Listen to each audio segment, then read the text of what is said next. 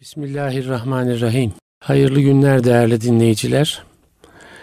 Ben Deniz Ahmet Taş getiren muhterem Nurettin Yıldız hocamla birlikteyiz. Bir İslam'dan Hayata Ölçüler programında daha. Hocam hoş geldiniz. Hoş buldum Üstadım. Nasılsınız? Afiyettesiniz. Geçmiş olsun. Elhamdülillah. Böyle Anadolu'ya gidiyorsunuz, geliyorsunuz, rahatsızlıklar oluyor.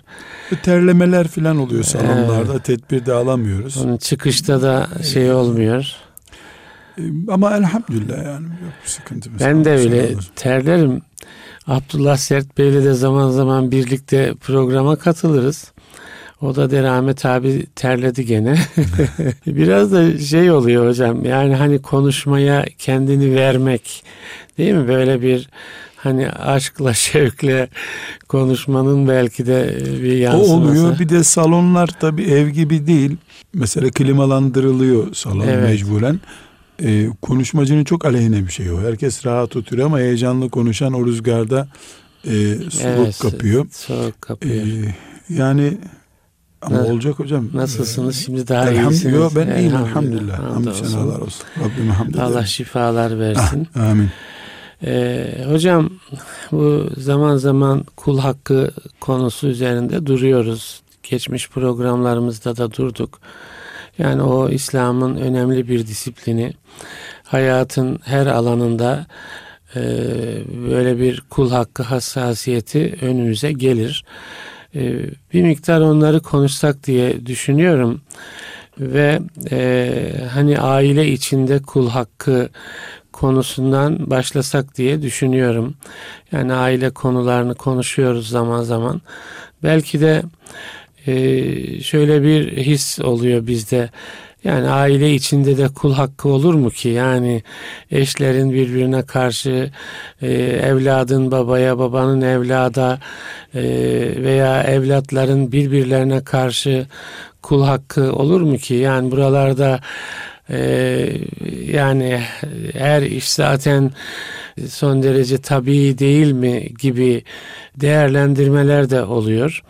Ee, ama e, böyle bir anlayış bazen insanların birbirinin hukukunu çok hoyratça çiğnemesi sonucunu da doğurabiliyor. Yani şöyle tek tek ele alsak diyorum. Ee, bir kere böyle bir kul hakkı hassasiyeti aile içinde gerekli mi? Oradan başlayarak sonra da e, nasıl kul hakkı ihlalleri oluyor e, onlardan örneklerle böyle bir programı bugün icra etsek İnşallah. diye. Yani isterseniz sadece dikkat çekmesi için mübalağalı bir cümle söyleyeyim. Dikkat çekmek bakımından. Evet, Aslı böyle evet. değil. Kul hakkı ailede olur. Ailede olur. Bir insan dağda yaşasa ne kul hakkı olacak ki insanlardan uzak yaşayan birisi Kul hakkı belki her yerden önce, herkesten önce ailede düşünülmeli. Neden? Evet, neden? neden? Çünkü kitabımız Kur'an-ı Kerim kıyamet günü insanların mahşer yerindeki sıkıntılarından söz ederken يَوْمَ يَفِرُّ الْمَرْءُ مِنْ أَخِيهِ وَأُمِّهِ وَأَبِيهِ وَصَاحِبَتِهِ وَبَنِيهِ buyuruyor. Evet. Herkes o gün kardeşinden, eşinden, anasından, babasından, çocuklarından kaçacak. Kaçacak evet. Bu kaçış cehennemden kaçış değil, Allah'tan kaçış değil. Zaten Allah'ın huzurundayız. Evet. Bir hak sahiplerine haklarını verme yeri olduğu için mahşer yeri. Kaçacağımız kimseler hep aile içi insanlar olarak öne çıkarılıyor. Çünkü bir insanın mesela bir kamu malını ihlal etmesi olayı hiçbir zaman yüzde yüz değildir. Yani yüzde yüz herkes kamu malı ihlali yapmıyor.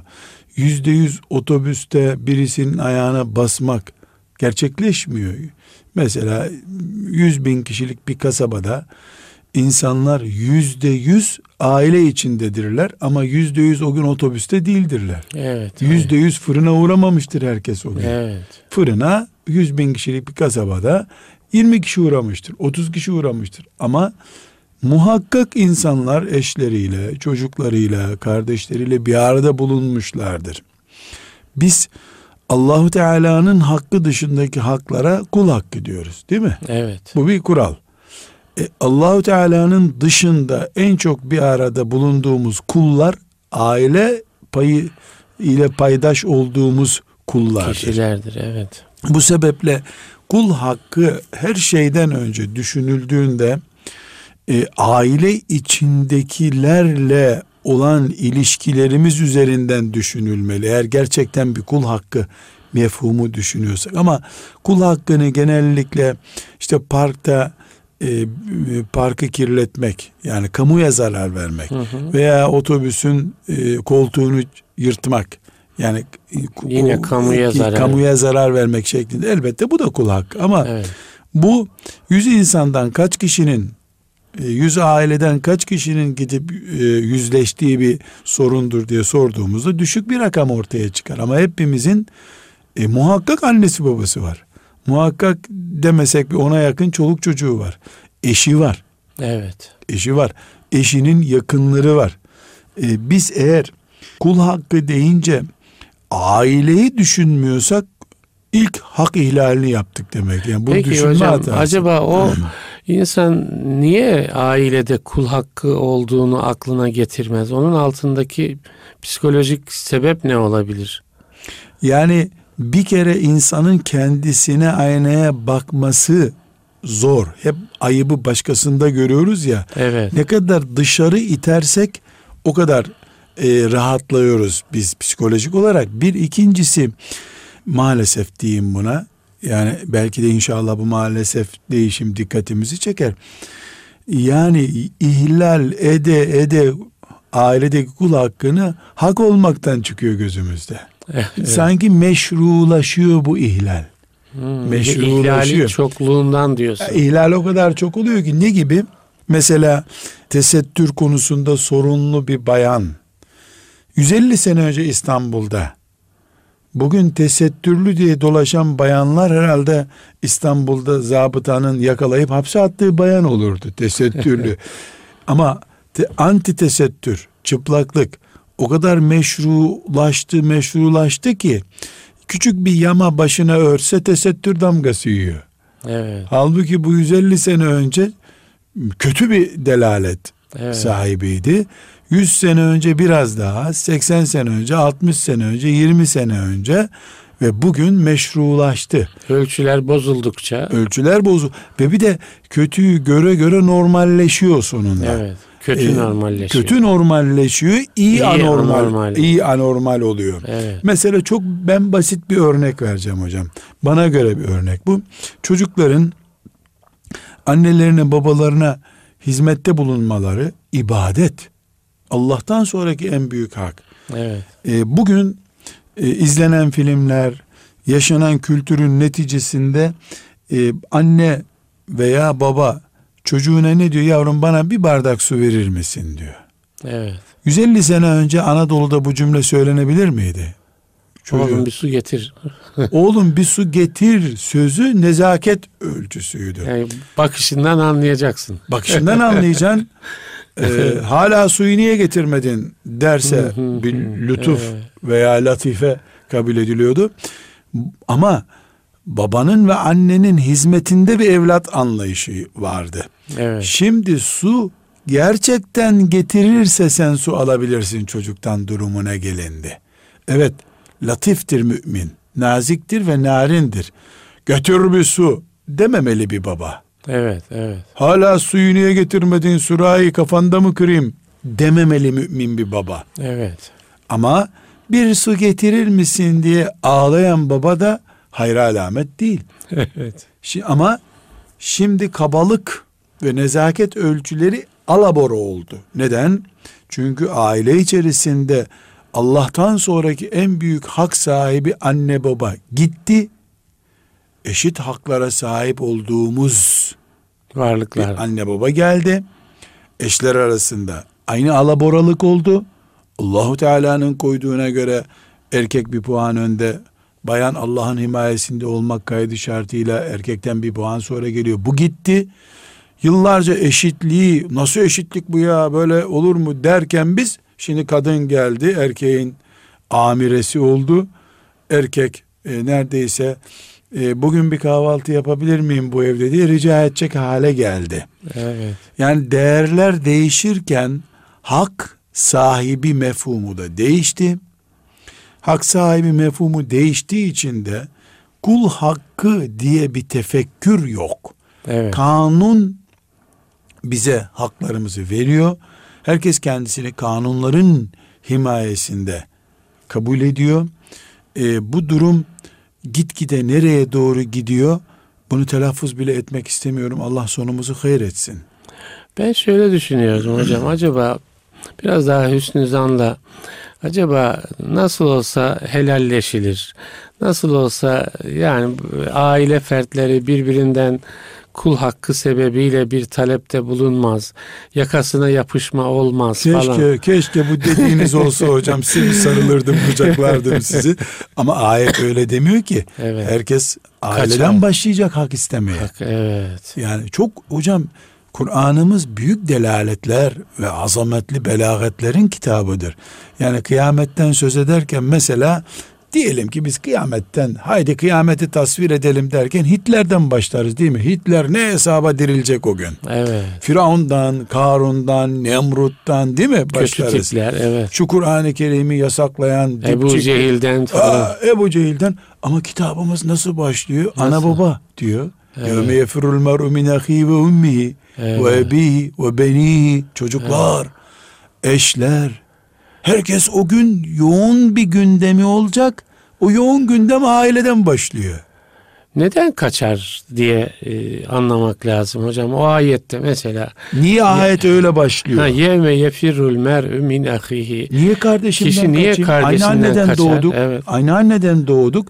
İşte burada bu Hesaplaşma mı çünkü hocam Evet. benim Karun'la Firavun'la bağımı nasıl kuracaksınız siz? Evet. Ebu Cehil'le aramda 14 asır var. Evet. Zulmetmiş zaten ashab-ı kiram cezasını vermişler Bedir'de. Evet. Bitmiş bir olay.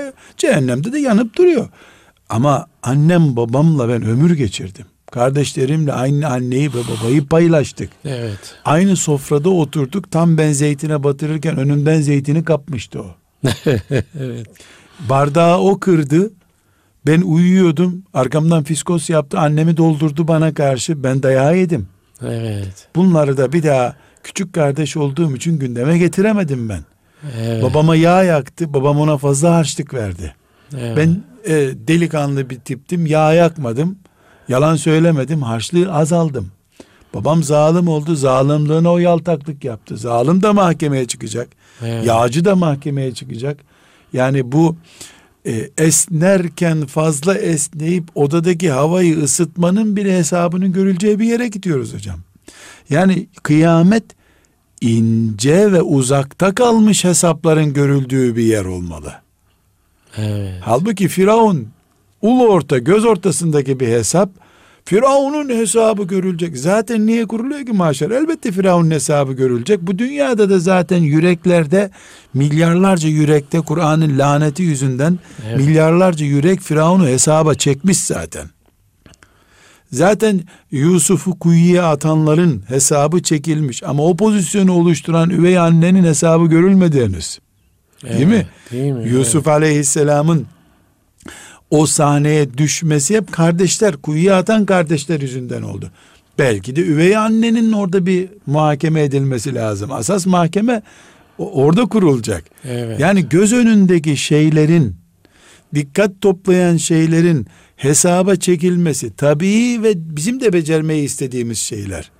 Bir de ailede yorganların altında kalan sırlar var. Evet. Elektrikler, andi- o zaman eskilerin ifadesi kandiller söndükten sonra ki fiskosların sonucu var. Evet. Bir anne dolduruluşa getirildiği için teyze tarafından, kaynana tarafından, kaynata tarafından çocuğuna hırçın muamele yapmış. Annelik duyguları köreltilmiş veya babalık duyguları köreltilmiş. Yani biz kağıtta gördüğümüz şeyleri konuşursak orası dünya olur. Evet. Bir de gözle okunmayan kalemle yazılmış hesaplar var, suçlar var. O yüzden eğer aileden başlarsa bir mahkeme o büyük mahkemedir. Evet. Evet. Savcılara intikal etmiş şeylerle başladığı zaman büyük mahkeme değildir o. Evet. Bu sebeple e, Kur'an'ımızın Benim, benim e, bu konuyu konuşalım derken içimde bu kadar büyük değildi hocam. İ- İtiraf ediyorum. Şey şimdi maalesef benim anlattığım kadar da değil hocam. büyük Daha dos- büyük bu. büyük dosyalar oluyor. Ne dosyalar. Değil mi? Büyük Ne dosyalar yazılıyor her birimiz için. Evet. Hocam ben bir örnek vereyim.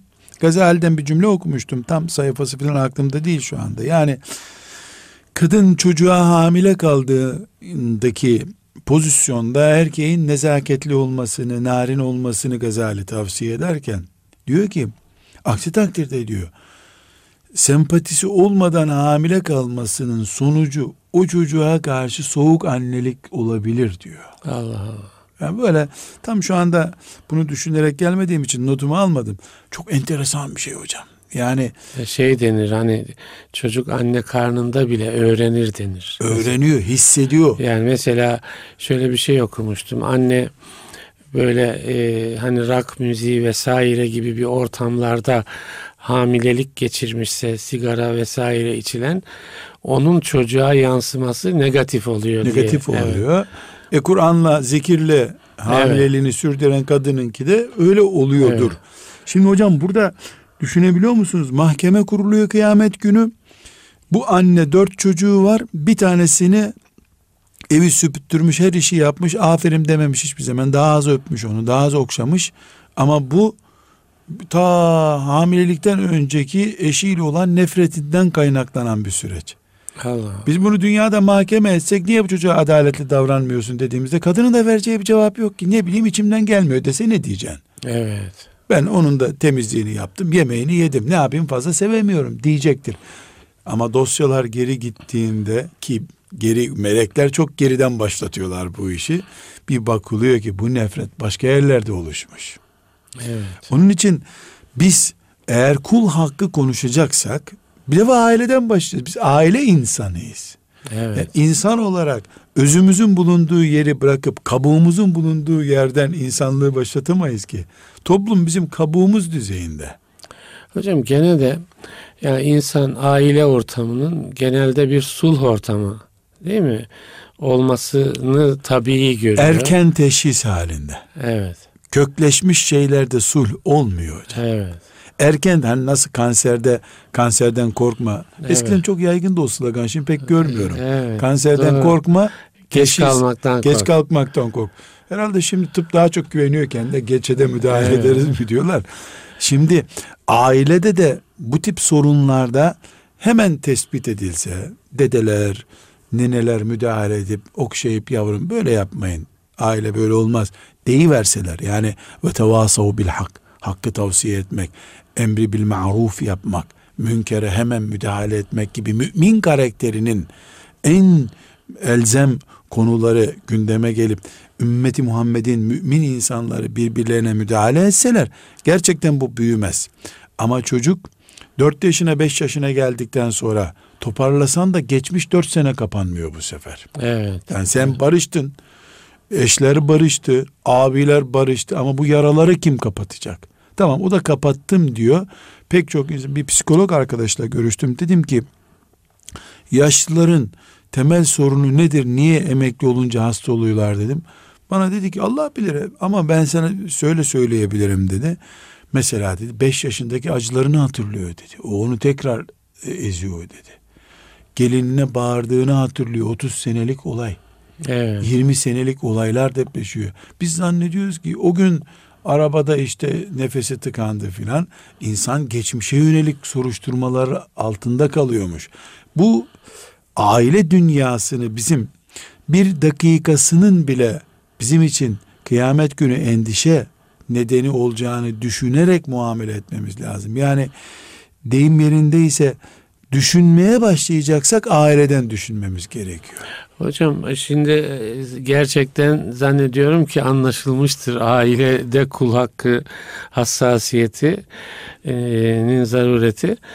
O zaman biraz örneklerden yola çıkarak yani aile fertleri arasında kul hakkı ihlalleri daha çok nasıl ortaya çıkıyor?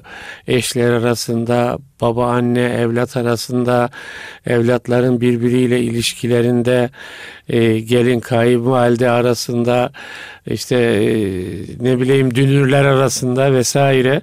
Şöyle biraz örnekleyerek hayatımızdan e, şeylerle baksak. Şimdi eğer biz bunu aile dediğimizde e, evin içinde yaşayanlar olarak anlıyorsak bir anlam çıkacak. Evet. Ailenin organik bağı bulunan hısımlar, dünürler. Evet onlar, onlar da, var tabii onlar, onlar da yani dayılar. E, A'ya B'ye ayıralım ise. Evet. Akşam kapıyı kapatıp bir evde kalanlar, Doğru. eşler, çocuklar diyelim. Evet. B'yi isterseniz başka bir şeye tamam. havale edelim. Onları da karıştırırsak bu iş bitmeyecek. Doğru, doğru. O evet. hak dosyasını da alırsak biz o da bir hak oluşturacak. yani evet. Çünkü buradakini ezeceğiz bu sefer. Evet. Burada üstadım sorunumuz şu. Mesela bir anne, bir baba çocuğu 20 günlükken ona kolay kolay hak ihlali yapmazlar.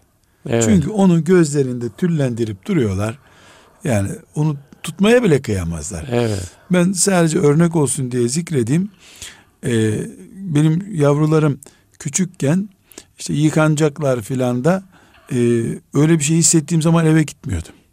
Yani ben su dökemem hmm. diye korkuyordum yani hızlı dökerim. Üstüne. Bazen babalar bebeği kucağa almaktan korkarlar Hocam, bir tarafı şey yürüyene kadar çocukları kucağıma alamıyorum. Hala evet. öyle bir şey zayıflık var bende. Düşer diye korkuyorum evet. mesela. Ama büyüyen çocukla görüşüyorum. Evet. 7-8 yaşında çocuklarla güreş yapmak hoşuma gidiyor. Evet, onların da hoşuna gidiyordur. Ayrı tabii oynuyoruz mesela. Genelde yıkılıyorsunuz değil mi? Çok hoşuma gitmiyor yıkılmak ama. yani yıktığımda oluyor. e, ezmeden yıkıyorum ama. Evet. Yıkıyorum, yıkılıyorum. Ama bir yaşına kadar öyle bir hissiyat var. Ben de düşer diye korkuyorum. Evet. Benim küçük bir kardeşim tencereye düşüp yanıp öldüğü için belki de ailece böyle bir zafiyet var bizde. Benden küçük olan kardeşim Allah suda. Allah Amin. Allah. Ee, o yani bir yaşından önce olmuş bir olay olduğu için inşallah anneme babama cennet vesilesi olarak gitti ahirete. Böyle bir kaza geçirmişler evet. bizim evimizde köy hayatında. Öyle bir hissiyat belki ondan kalmış olabilir bende. Evet. Ee, ama büyüdükçe çocuk bu duygu kayboluyor. İşte bende olduğu gibi mesela güreşebiliyorum. 7-8 evet. yaşındayken çocukla. Yarış yapıyorum. Çemel takıyorum onu düşürüyorum mesela. Ee, geçiyorum onu. Ee, anne babalar 80 yaşında da olsalar çocuğu da 60 yaşında da olsa bu hissiyatı taşıdığını düşünüyorlar ama aslında taşıyamıyorlar. Tıpkı hmm. doktorların cerrahlıkta belli bir zafiyetlerini kaybedip böyle yani kesmekte doğramakta sakınca bulmadıkları gibi aksi takdirde doktor olmayacağı gibi anne babalar da çocuk büyüdükçe bir nebze annelik babalıktaki hassasiyetini kaybediyorlar. Bunu bir şeyle örneklendireceğim. Belki bizi dinleyen anneler babalar ee, yok öyle değil hoca yanlış düşünüyor. Benim için öyle değil zannedeceklerdir. Ama ben bunu örneklendireyim. Lütfen. Çünkü tenkit için yapmıyorum bunu ben. Tabii, tabii. Bir durum tespiti evet, yapıyorum. Evet. Kimsenin bunu üzerine almasına gerek yok. Veya bir anne de değişmemiştir bu. E, Babada, kendimizde yapıyoruz bunları. Yani evet. bir bir aile içi konuşuyoruz evet, hocam. Hepimiz aileyiz. Evet. Aile içi konuşuyoruz. Şimdi üç çocuklu anne babalar bir muhasebe yapsınlar. Annelik babalık yasalarını, kanunlarını, otoritelerini hep birinci çocukta kullanmışlardır. Üçüncü çocuğa otorite kalmamıştır. Üçüncü çocuk hep şımarıktır. Evet. Yani birinci çocuk en disiplinli, otur kalkmaları yerinde. Hep büyük çocuklar Anadolu kültüründe işkenceyi ben çektim kardeşim kelepur büyüdü derler. Bu genellemedir. Evet. Neden? Annelik babalık kozlarını eşit bölememiştir anne babalar. Evet. Bölemez de zaten. O bütün oğlum olacak, kızım olacak, şöyle yapacağım, böyle yapacağımlar da boşalıp bitmiştir o. Dengesi ilacı hep daha deyim yerindeyse ilk çocuğa vermişlerdir. Son çocuğa da merhamet görüntülü laçkalık kalmıştır. Evet. Aslında o merhamet de değildir. Yani yüz gücü vardı. Seksenini birinci çocukta bitiriyor anne babalar. Evet. Bunu şunun için örnek olarak kullandım. Yani annelik babalıkta denge önemli. Bu dengeyi 100 sene yaşayacak kabul edip kullanmak lazım. Eğer biz bir zaman sonra e, ilk heyecanımızı, ilk ciddiyetimizi sürdüremiyorsak eğer burada bir sorun yaşıyoruz demektir. Bunun için anneler babalar e, çocuklarına bir yaşındayken e, gösterdikleri merhameti Allah'ın emanetidir. Aman düşer kırılır bir tarafıyı 15 yaşında öyle gösteremiyor. 20 yaşında biraz daha öyle gösteremiyor. 30 yaşında hiç öyle gösteremiyorsa eğer işte kul hakkı buradan kaynaklanıyor. Hı hı. Bu kul hakkı Belki de şöyle bakılıyor yani e, bir yaşındaki çocuğa muameleyle 15 yaşındakinin ihtiyacı aynı değildir gibi aynı bakın. değil ama anne babasın sen. Evet. Sen anne babasın. Evet. Mesela bunu ters çevirelim şimdi. Tersten okuyalım. E, 80 yaşında bir anne babası hastayken bir evlat kıvranıyor. 60 yaşındayken biraz kıvranıyor. 50 yaşındayken en yakın hastanenin adresini gösteriyor babasına. Evet. Nasıl yaşlandıkça anne baba benden çıktı bu evlat diye biraz daha ezebiliyor onu gelinine karşı, damadına karşı ezebiliyor. Ezmede bir sakınca hissetmiyor. Tersten bakıldığında da evlat babası yaşlandıkça biraz daha ona muhtaç olduğunu zannediyor. Allah ise azze ve cel 80 yaşında da 60 yaşında da 50 yaşında da sen evlatsın deyip aynı standartta onu görmek istiyor. Hı hı. Evet. Yani illa elden etekten düşünce önünde el pençe dur demiyor. Hep el pençe bur- dur Evet. diyor. Aynı şekilde evlat mesela şimdi dinleyenlerimiz belki bize diyorlardır ki ne yapabilir ki 60 yaşında bir çocuğuna 80 yaşındaki bir baba ne yapacak? Öyle değil hocam. Evlatlar arasındaki adaleti 50 yaşındayken de görmek istiyor bir evlat. 60 mi? yaşındayken de görmek istiyor. Evet. Çok daha basit bir örnek vereyim. Bir muhabbet esnasında bir kardeşimiz babasına kırık olduğunu bana söyledi. Hocam bakınız ailede kul hakkı nasıl oluşuyor? Evet. Ben Kaç de- yaşında? Bu bahsettiğim kırklarında Evet. e, müftü bey bir kardeşimiz. Kendisi Hmm, müftü. Müftü evet. Şundan açıldı mesele. Dedi ki hocam dedi. E, ben dedi insanlara anne baba hakkını anlatıyorum. Kürsülerde konuşuyorum. Personelime de izah ediyorum ama yüreğimde yara var. Ben anneme babama aynı hassasiyeti göstermek istemiyorum diye bir cümle kullandı. Ben de neden dedim. Kırıkım anneme babama dedi. Evet. Niye dedim ama. Dedi ki şöyle örnek vereyim biz beş kardeşiz dedi. Ben ortanca kardeşim dedi. Beni İmam Hatip'e yatılı verdiler dedi. Ben İmam Hatip'te okurken benim müdürümüz çok şikayet etti dedi. Şöyle böyle şey çocukluk şikayetleri yapmış. Yüzümü kızarttın diye dedi. Beni çok azarladı babam dedi. Hmm. Ben anneme sığınır gibi oldum genç olarak. Annem ondan daha ağa çıktı. Sütünden mütünden başladı dedi. Helal İşte sınıfta etmiyor. kalırsan ulan ne tonlarca mı süt içtim hocam dedi. yani sanki dedi bir varil süt içiriyordu her gün bana dedi. O süt dedi ben İmam Hatip'i bitirdim. İlahiyata girdim. O sütü hala dedi hocam konuşuyor annem dedi. Müftü olunca dedi başları dik oldu dedi. İşte oğlumuz müftü oldu hı. diye. Çok e, mutlu oldular zannediyordum ben dedi. Evet. Fakat şu anda babam ağır hasta tedavi görüyor dedi. Benimle aynı şehirde yaşıyor. 80 kilometre ötede bir şehirdeki abimi arıyor hep dedi hasta olduğu zaman dedi. Allah. Ben hala babamın gözünde 12 yaşındaki hatalarımdan dolayı yargılanıyorum. Onlar da şimdi benim çocuğum yapsa hata demeyeceğim şeyler. Evet. Yani babam müdürümüzün kabaca arayışları, işte ikide bir senin çocuğundan adam olmaz ifadeleri, bir müdürün hatasını baba olarak bir sansür konusu benim için oldu. Ben babamın bu hatasından dolayı şimdi iyi adam olmadım gözünde. Ben iki kilometre ötedeyim. Makamım var, makam şoförüm var. Beni aramıyor. 80 kilometre ötedeki abimi arıyor. Bana doktor ayarlasana diyor dedi. Evet. Bunu bir gün gittim evimde, evde gündeme getirdim dedi.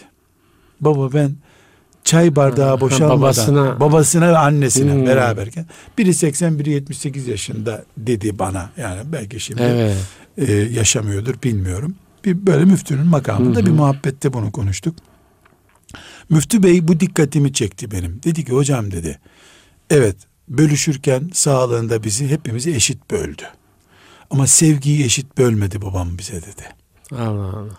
Eğer kıyamet günü Evine gitmiş. e, Yok her gün gidiyorum dedi. Ha. Daireden çıkınca bir ihtiyaçları var mı diye gidiyorum. Hı hı. Bakıyorum abim orada dedi. Hayrola abi babam aradı diyor. Evet.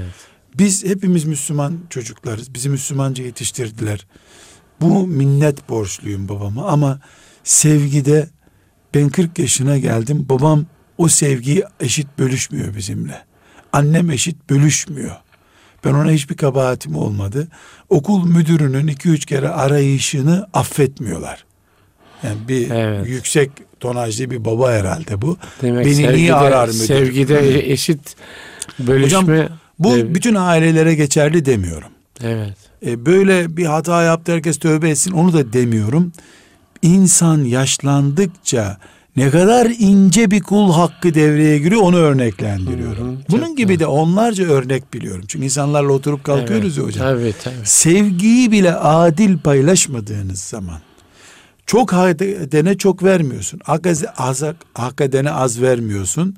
Yani adalet zaten eşit bölmek değildir. Tabii. Adalet hak edene verim ama evladın e, bir dairenin sahibi, makam şoförüm var diyor. Ben ona daha çok hizmet ederim. Bir fabrikada çalışan bir abimi çağırıyor diyor. Ve bu ağrına gidiyor. Yarın Müftü Bey'in cümlesini asas söyleyeceğim. Çok caze bir dikkat. Ben hiçbir zaman anneme babama karşı hak sahibi olamam kıyamet günü diyor. Çünkü onlar benim annem babam. Tam şeriata göre düşünüyor müftü. Evet. Annem babamın önünde paspasım ben demeye getiriyor. Bu cümle ona ait değil.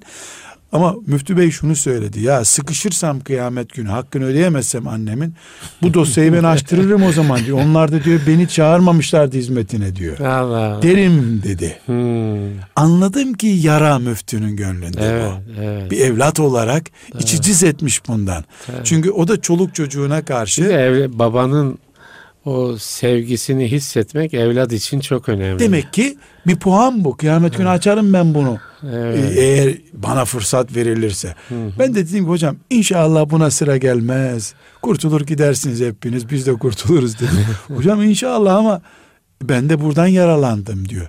Çocukları sormuşlar nitekim müftiye. Niye amcamı çağırıyor dedem demişler. Allah Allah. Bu Onlar çocuklara fark ediyor. intikal etmiş. Tabii. Şimdi başta siz buyurdunuz ya niye e, bu gündeme gelmiyor aile konusu? Hep olduğu için olduğu için gündeme gelmiyor. Evet. Yani bir Olağan kabul ediliyor. yani eli kesildiği zaman insanın hemen yara bandı arıyor da eli nasırlanınca kimse yara bandı aramıyor. Nasırlaşma uzun vadede oluyor. Yaradan daha fena halbuki. Yara Evet. üç gün sonra kapanıyor. Nasır kapanmıyor. Kapanmıyor. yani aile içi ilişkiler bir tür nasır tutuyor. Evet. Her gün oluyor, her gün oluyor, her gün oluyor. Mesela e, ben yine psikolog arkadaşlarla buluştuğumuzda bu konuları çok konuşuyoruz. Ben onlardan istifade Hı hı. ediyorum. Yani Önemli çok tabii çok yani. istifade ediyorum. Şimdi diyorum ki bir anne ortalama 5 senede küçük bir çocuğuna yapma, etme, olmaz şeklindeki olumsuz cümleleri bir milyon kere kullanıyor mudur diye sordum bir psikolog arkadaşa. Hocam dedi bir milyon en ılımlı annenin tavrı. Günde 20 defa 30 defa olmaz. Yani çarpı işaretli cümle diyelim buna. Hı hı. Belki 200-300 defa kullanıyordur bir anne Evet. bir günde. Çünkü çocuk yaramazlık ediyor, şu ediyor, bu ediyor. Dolayısıyla anne bunu kullanmanın sakıncasını anlaması mümkün olmayacak kadar köreliyor gözünde bu ifadeler. Artık onun için normal. Kaş çatması normal onun için. Bunu dönüp o çocuk e, annemin söylediği cümleler diye çarpım tablosu tutmuyordur herhalde. Yani Tabii. onu çocuk da unutuyor. Tabii ki. Zihinde yok oluyor mu bunlar ama? Yok oluyor mu? Yok olmuyor. Neden yok olmuyor? Çünkü baba kaşlarını çatınca elindeki oyuncak düşüyor çocuğun. Anne oynama onunla deyince daha hızlı oynuyor. Evet. Çünkü neden? Annede o bölüm bitmiş. Annenin o ifade hakkı bitmiş. Baba daha bakir diyelim bu Hatta konuda. anne babaya diyor ki sen hiçbir şey söylemiyorsun Ha. bu çocuklara diyor. Mecbur anne ile baba tartışıyor. Evet. Müdahale etmiyorsun çocuklara diyor. Evet. Anne de haklı. E baba da işten gelip yarım saat yapma deyip geri mi gitmesi gerekiyor yani bulunmuyor. E babaya göre henüz dosyalar dolmamış. Ya çocuk Evet. ilk defa bu oyuncakla oynuyor. Halbuki akşama kadar 50. oynayışı Evet, belki. evet. Buradan hocam bir şeyin dikkatini çekiyoruz biz. Yani bu konuşmamızda neye dikkat çekmek istiyoruz? Yani aile duyma ve görme köreltisinin olduğu bir yer olabilir. Bu yüzden ailede kul hakkı e, dış alandan daha fazla dikkat çekmesi gerektiği halde maalesef çekmiyor. Buna maalesef diye bir Evet. yani ön koymamız lazım. e, otobüste birinin ayağına bastınız mı? İlk defa Bu oluyor. İlk defa oluyor. Bu çok önemli. Özür dilemeniz lazım. Özür diliyorsunuz. Ama evde 50 kere ayaklara basılıyor.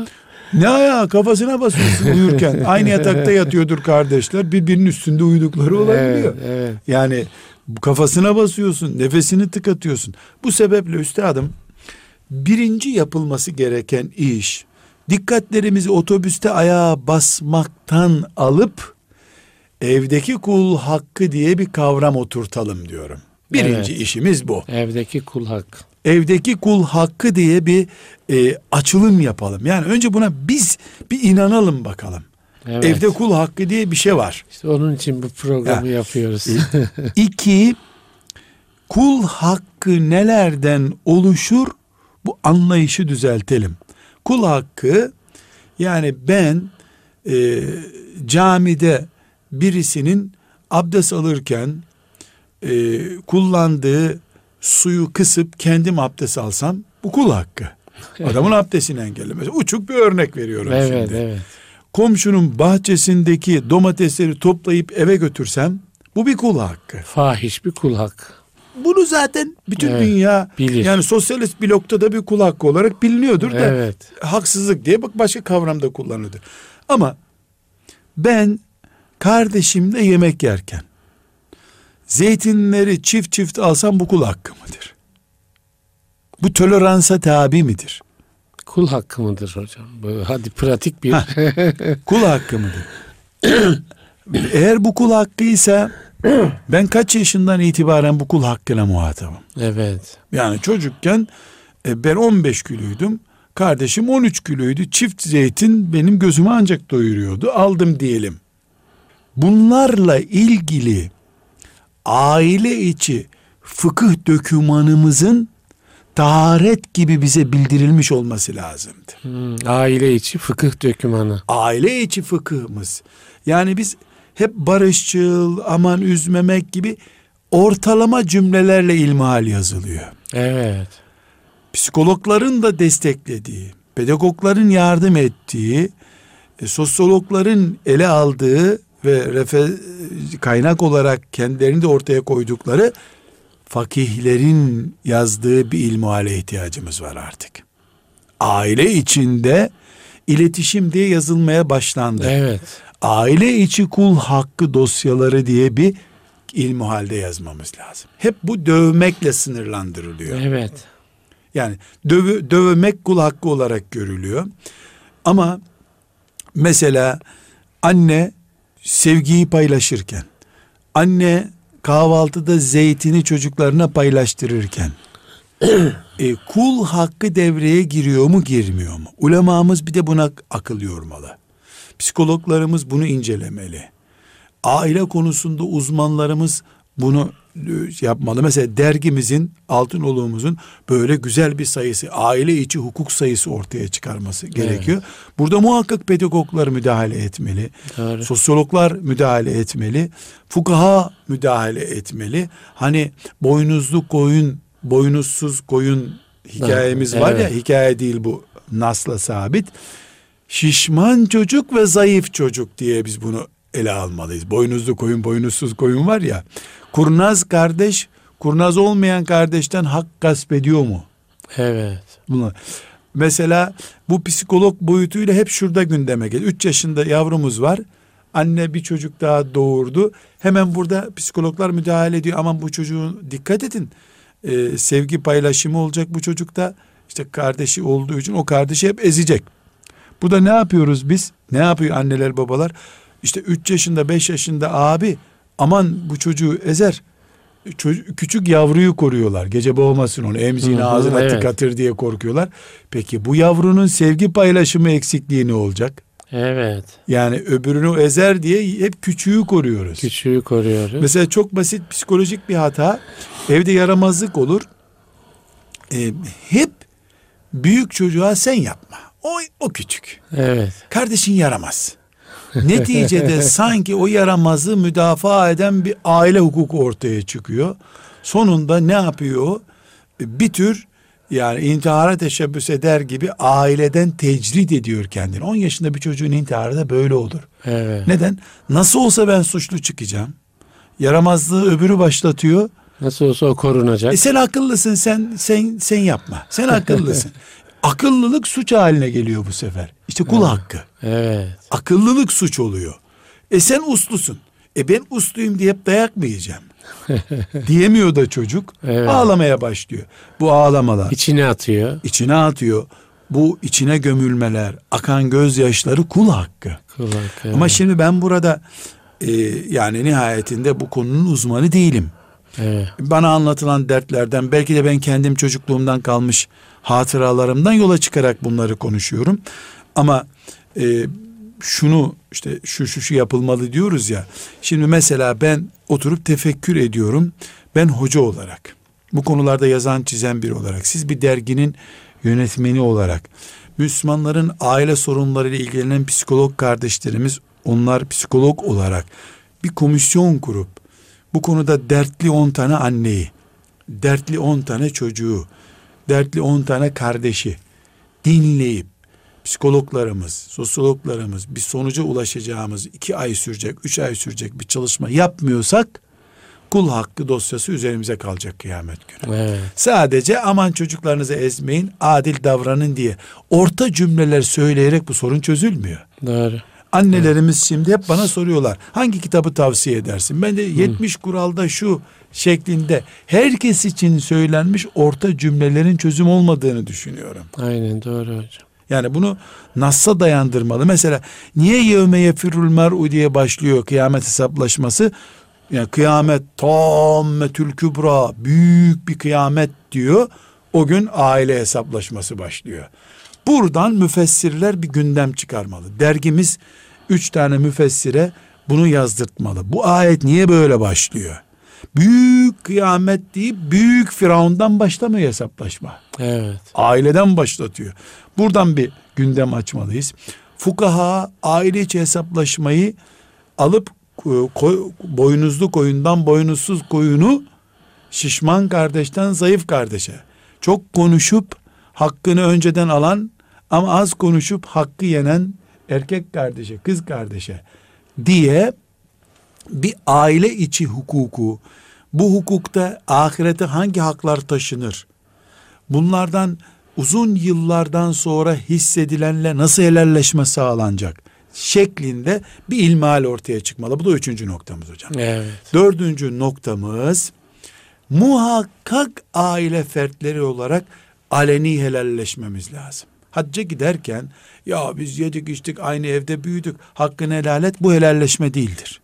Ne demek? Aleni halelleşme hocam. Aleni yani mesela benim e, benim dört tane kız kardeşim var. Biz yani bir araya helalleşmenin içini doldurmak lazım. Hah, aleniyle bunu gizli Evet. helalleşme oluyor bu. Şimdi biz bir aradayız. Yani farklı, Bayramlarda evet. bana geliyorlar. Abi nasılsın? iyi mi? Bir emrin var mı abi? Yok. Hadi selamun aleyküm aleyküm selam. Ben el öptürmüyorum ama onlar el öpmeye çalışıyor. El öp, kucaklaşıyoruz. Hadi güle güle. Ama bu kardeşimi ben jurnallayıp anneme de öldürmüşüm. Üzerinden 20 sene geçmiş. Bu 2000 senede geçince üzerinde kıyamete intikal edecek. Ne diyeceğiz yani ya İki kardeşim, türlü olacak. Ya bunu bizzat diyeceğiz. Hatırlıyor musun sen bir gün saçından asılmış, dövmüştü. Onu ben yapmıştım diyeceğiz. ya o da şaşıracak. Üzerinden 60 sene geçmiş. Ne yapıyorsun sen bunu Bu- Buna diyecek. kaç kişi cesaret eder hocam? Kıyametten korkan herkes Evet, cesaret eder. değil mi? Bu Evet. bir iman Evet, meselesi. yani orada birbirinden kaçmamak için. Aa, burada O da toplayıp çocuklarını, damatlarını toplayıp gelsin, alın intikamımı desin. Hak sahibi ben olayım bu sefer. Evet. Ya da desin ki gönder beni bir umreye helal edeyim hakkımı desin. ya hocam kıyamet iman ne ne demek, demek, ya? Değer, Kıyamete- değer tabii. Tabii doğru. Değer tabii. Yok kıyamet günü buluruz bir çaresini diyorsak o zaman amentü billahi'ye yeniden dönmemiz lazım. Hangi Ya. kıyamete iman ediyoruz biz? Ahirete değil mi? Ne çaresi buluyoruz orada biz ya? Ne Evet. çaresi buluyoruz? Evet. Yok şu olur ikimiz de çocuktuk. ikimiz de anlamadık bu işi. Sen de bana geçen e, çocukluk dönemimizde şöyle yapmıştın. O dosyaları bu şekilde açmak kimsenin yararına değil. Değil. Ama bir bayramda böyle Hadi ne geçtiyse hani bir bayram Evet. günü oturup üstün körü helalleşme yerine en büyüğü ailenin bacılar açmayalım bu işi. Abiler kapatalım bu günleri. Topluca bir helalleşelim. Özel bir kasıt varsa, özel bir cinayet varsa ki bunlara örnek açmak istemiyorum. Çok kötü şeyler bunlar. Mesela çok yakın bir zamanda e, bir kızcağız nişanı bozuluyor üç defa. Üçünde de iki sene sonra anlıyor ki abi yapmış bu işi. nişanı bozdurma Nişanı işi. bozmuş. Bozuştaki şey e, nisan boğaçası diye bir şey geliyor ya. Evet. Abiye geleni hiçbirinde beğenmemiş. Evet. Bunu da bozma nedeni haline getirdim. Çünkü abisin sen öbür tarafa bir telefon ediyorsun. Sizi şöyle derim böyle derim. Onlar da getirip yüzüğü bırakıyorlar. Evet. E bir kızın üç defa nişanı bozulması ne kadar onur kırıcı onun için. Hele bu herkesin birbirinin ne diyeceğine put gibi baktığı bir zamanda. E şimdi bu kız e, abisinin hayatıyla oynadığını düşünüyor. içine kapanıyor. Kendine göre hayatının bittiğini düşünüyor. Öyle umreye giderken, hacca giderken helallaşalım deyip sarılmak bu açığı kapatmıyor. Evet. Bu artık nasıl helalleşecekse helalleşecek. Yani helalleşmeleri tiyatro görüntüsünden Bir kurtarmak hocam bu- gerekiyor. Yani helalleşme hani sahici helalleşme noktasına geleceğini bilirse insan yani kabahatlerden iman ha, bundan, kabahatlerden de ona göre kaçar.